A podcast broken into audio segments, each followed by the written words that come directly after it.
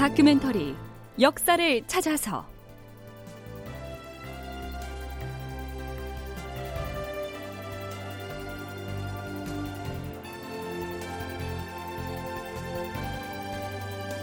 제 798편 출정 3군 연합함대. 극본 이상락 연출 최홍준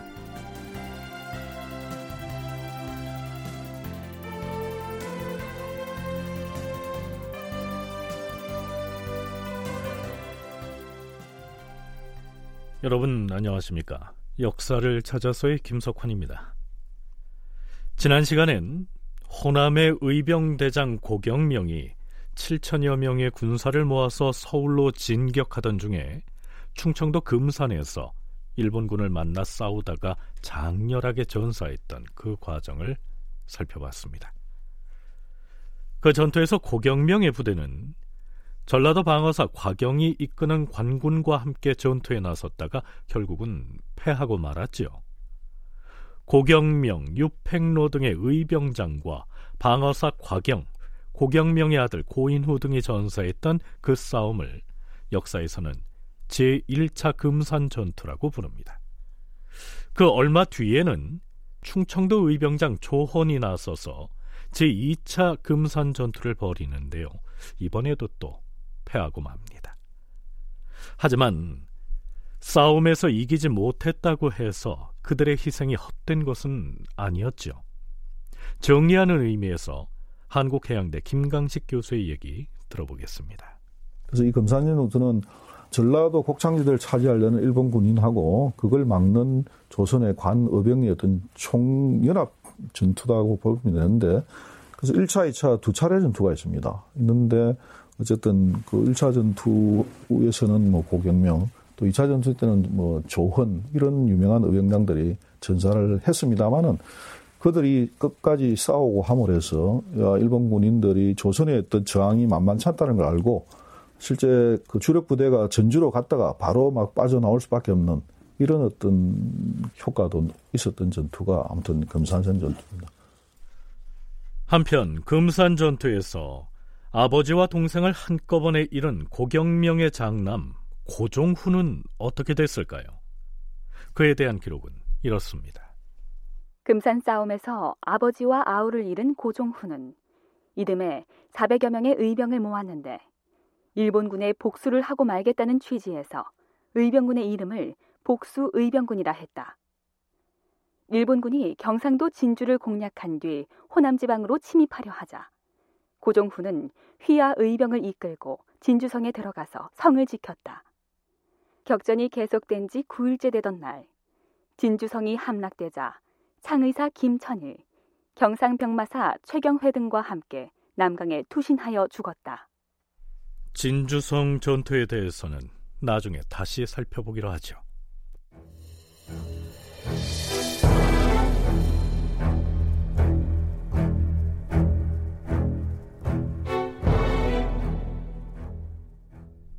자, 그럼 의병 얘기는 잠시 중단하고요. 의주 행제소로 가보겠습니다. 선조가 좌의정 윤두수 그리고 막 임명된 삼도채찰사 정철을 편전으로 불러서 시국 이야기를 나눕니다. 삼도채찰사란 외적이 침입한 비상시국을 당해서 충청, 전라, 경상 등 삼도의 군대를 지휘하는 벼슬입니다. 자, 무슨 얘기가 오가는지 들어보시죠. 경에게 삼도 채찰사라는 막중한 임무를 맡겼으니 잘 해내도록 하라. 임무를 성공적으로 수행하면 국가적으로 다행한 일이 될 것이다. 황궁하옵니다, 주상전하. 이제 하삼도로 내려가야 할 것인데 육로로 가는 것은 위험하지 않겠는가? 수로를 따라가는가? 예, 전하. 황해도 지역의 상황을 탐지한 다음에 바닷길을 따라 내려가려고 하옵니다. 아, 요동의 조승훈 총병관이 평양의 전투에서 이기지 못하였으니 나란 일이 어찌 이리도 불행하단 말인가. 결과가 그리 되었으니 이제 또 명나라의 어느 장수가 군사를 이끌고 다시 오겠는가? 좌상의 생각은 어떠한가? 주상 전하, 바다를 건넌 외적은 비단 우리나라에만 해가 되는 것이 아니옵니다. 그들은 실상 명나라의 걱정거리이기도 하옵니다. 신은 명나라군이 다시 구원하러 오지 않을 수 없으리라 생각하옵니다. 지금 외적의 행태를 보노라면 팔도를 모두 점거하려는 것이 아닌가? 하오나 전라도는 이순신의 활약에 힘입어 아직은 온전하옵니다. 촉병이 벌써 전라도 전주를 침범하였다고 하였는데 아니옵니다. 들은 바로는 고경명의 아들 고종후가 아비의 군사를 이어받아서 방어를 하고 있어 아직은 온전하옵니다. 하운데 전하, 이제부터 전하께서는 압록강을 건너겠다는 말을 입 밖에 내지 말아야 하옵니다. 뿐만 아니라 아예 마음속에서도 요동으로 내부하겠다는 생각을 영원히 끊어버리셔야 할 것이옵니다. 음... 어떻습니까? 임금인 선조를 향해서 앞으로는 압록강 건너 명나라로 내부하겠다는 말 따위는 이제 입 밖에도 꺼내지 말고 아예 생각조차 하지 말라. 이렇게 일갈할 신료를 정철 말고는 찾기가 어렵겠죠. 애당초 그가 귀양을 갔던 것도 광해군을 세자로 책봉하라는 발언을 앞뒤 가리지 않고 꺼냈기 때문이었습니다. 정철의 이 발언에 힘을 얻었는지 윤두수도 이렇게 말합니다. 전하, 전하께서 요동으로 들어가는 것은 온당치 않사옵니다. 더구나 한번 압록강을 건너면 되돌아올 가망이 영원히 끊어질 것이옵니다. 하지만 선조는 그에 대해서는 아무런 대답도 내놓지 않습니다. 드디어 선조가 정철에게 작별을 고합니다. 국가의 회복이 오로지 경의하기에 달려 있다. 종사관이나 군관을 데려가는 것은 경이 마음대로 하라. 단지 이곳에는 사람이 없는 까닭에 내어주지 못하겠다. 주상제어라, 용렬한 성품의 소신이 중대한 사안들을 제대로 조처하지 못할까 두렵사옵니다. 네, 정철 스스로가 삼도치철사의 임무를 매우 막중하게 받아들이고 있는 것처럼 보이는데요. 이 기사 뒤에 붙어 있는 사관의 사평을 보면 정철에게 매우 혹 독한 비판을 가하고 있습니다. 정철은 의주를 떠나 행로에 오른 지 열흘이 지난 뒤에 겨우 영유에 도착하였다. 영유는 평안남도 평원을 일컫습니다. 임무를 부여받았으면 밤을 새워 말을 달려서라도 하삼도 현지로 내려갔어야 하는데 의주를 출발한 지 열흘이 지나도록 아직 평안도 땅을 벗어나지 못하고 있었던 것이죠. 그렇다면 무슨 일 때문에 그렇게 지체했을까요? 정철은 영유에 도착하여 그 고을 관아의 기생을 불러다 앞에 앉혔다.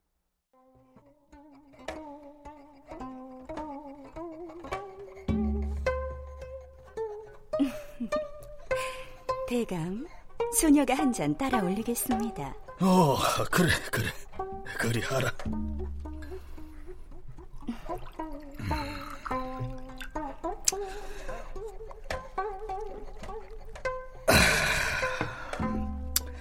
참, 네가 내 이름을 안다고 하였겠다. 아다 뿐이겠습니까? 어느 분이라고 대감의 조남을 모르겠습니까? 아까 내게 무슨 얘기를 해달라고 하지 않았느냐? 예. 대감이 청강에서 지낸 얘기를 듣고 싶다 하였습니다. 청강 이야기를 해달라. 그 말을 들으니 눈물이 나는구나.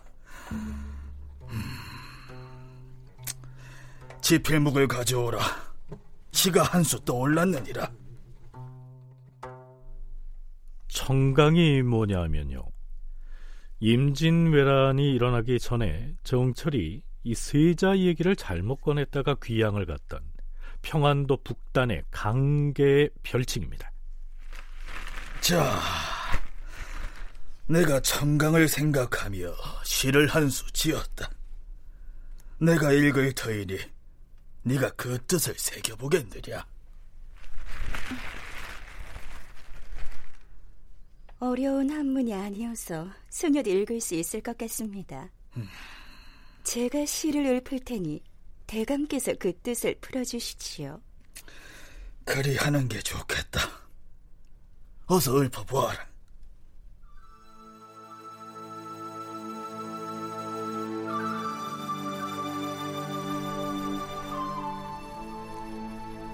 가인 망문 청강사인이 아름다운 여인이 청강의 일을 듣고 싶어하니.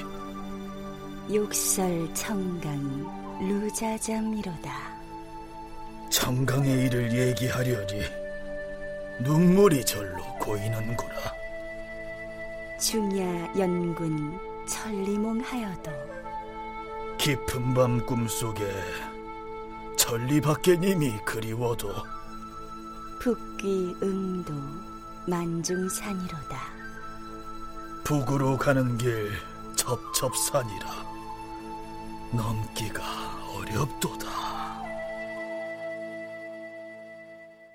임금은 도성을 버리고 파천을 떠났고 종묘사직은 폐허가 되었는데 조정 대신이 기생을 앞에 두고 시구절이나 흥얼거릴 때인가.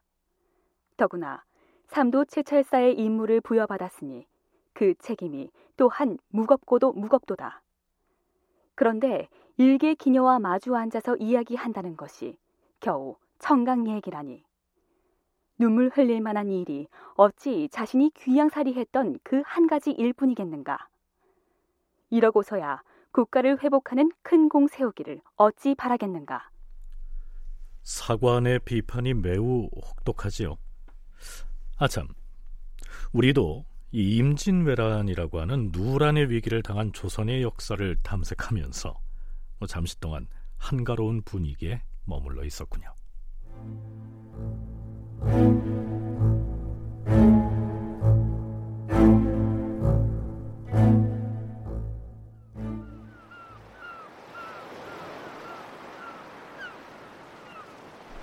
임진년 7월 6일 새벽 전라 좌수영의 본영이 있는 여수.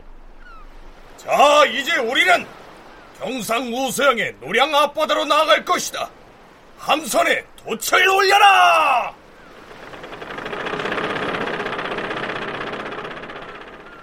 전라 좌수군은 출정하라!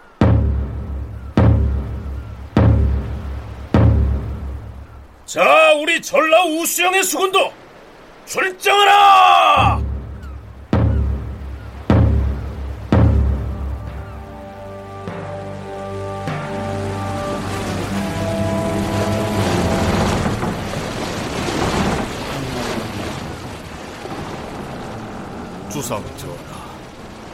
경상도에 있는 왜군의 총세를 탐문해보니 거제도 앞바다 등지에 왜군의 선박이 10여 척 혹은 30여 척씩 출몰한다는 통지를 받았사옵니다.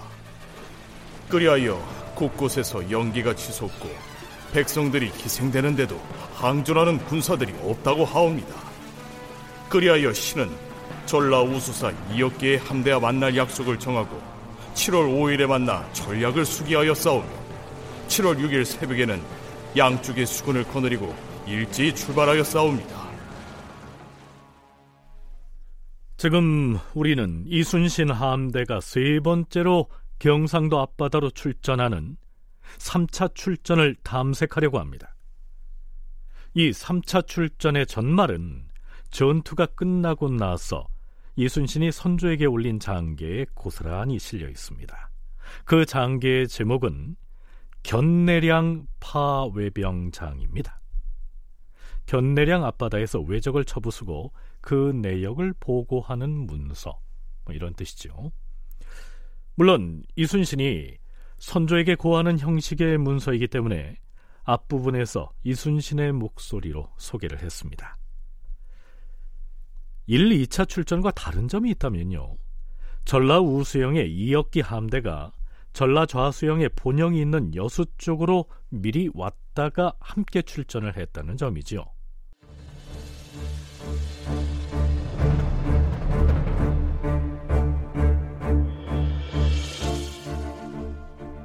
날이 밝아서 7월 7일 아침 세 명의 수사가 다시 모여서 전략을 수기하고 있었는데 남자 한 사람이 불이 났게 군막을 찾아옵니다. 너는 어디 사는 누군데 전투를 앞둔 수군의 군영으로 찾아왔는가? 저 옆에 있는 섬 이름이 미륵도인데 소인은 그 미륵도에 있는 목장에서 왕실의 말을 돌보고 있는 목자입니다요. 그런데 지금 어디에서 오는 길인가? 난리를 피해서 높은 산에 올라갔다가 왜군의 함선들이 한 곳으로 몰려가는 것을 보고서 그것을 알려드리려고 달려왔습니다요. 아, 그래. 왜군의 함선이 몇 척이나 어디로 갔는가? 크고 작은 배 70여 척이 오늘 오후 미시에 영등포 앞바다에서 나오더니 모두 다 거제도 고성의 견내량으로 들어갔습니다요. 아, 그럼 지금 왜군의 배들이 모두 견내량에 정박해 있단 말인가? 틀림없습니다요. 자, 이렇게 되면 조선의 함선과 일본 함선의 척수가 대략 가늠이 되지요. 광주 전남연구원 김만호 연구위원의 얘기 들어보시죠. 어, 당시 이 조선 수군과 싸웠던 일본 수군의 장수는 와키자카 야스하루 그러니까 협판 안치로 많이 알고 있는 어, 그 일본 장수와 싸우는데 와키자카는 당시에는 한 70여 척 정도 중대선을 보유한 걸로 확인이 되고요.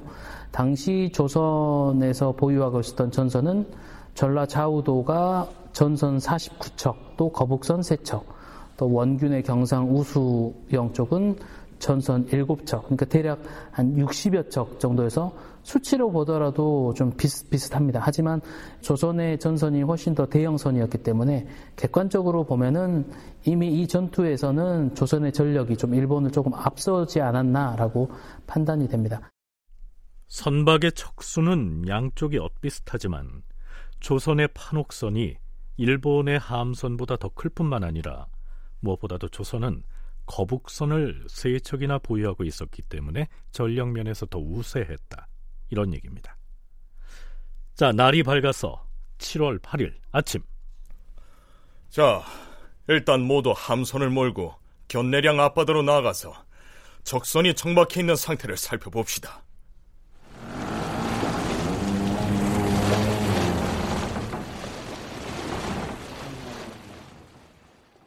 우리 함대는 외적의 배들이 정박해 있는 곳을 향해 가다가 바다 중간에 멈춰서 바라보았다. 그때 외적의 배 두 척이 우리 쪽을 탐색하려고 바다 쪽으로 나왔다가 부랴부랴 해안으로 되돌아갔다. 장군! 놈들이 뱃머리를 돌려서 도망치고 있습니다! 제가 추적해서 저놈들을 쳐부수겠습니다! 멈춰라! 저들을 쫓아서 해안 깊숙이 들어가면 역습을 받을지도 모른다. 천천히 조금만 더 해안 가까이 다가가서 상황을 탐지하도록 하라. 자, 그런데요. 해안 가까이까지 갔다가 돌아온 장수는 이렇게 보고합니다. 장군, 쫓아가서 살펴보니 큰 배가 36척, 중간 배가 24척, 그리고 소형 함선이 12척이었습니다. 그런데 저기 견내량은 지형이 매우 협소할 뿐만 아니라 수심이 얕고 암초도 많아서 우리 대형 판옥선이 자칫 잘못 들어갔다가는 암초에 걸려 못 나오거나 아니면 우리 배끼리 서로 부딪혀 부서질 위험이 있습니다. 아, 그렇다면 외적의 배들을 유인해서 넓은 바다로 끌어내야 하는데. 다큐멘터리 역사를 찾아서 다음 시간에 계속하겠습니다.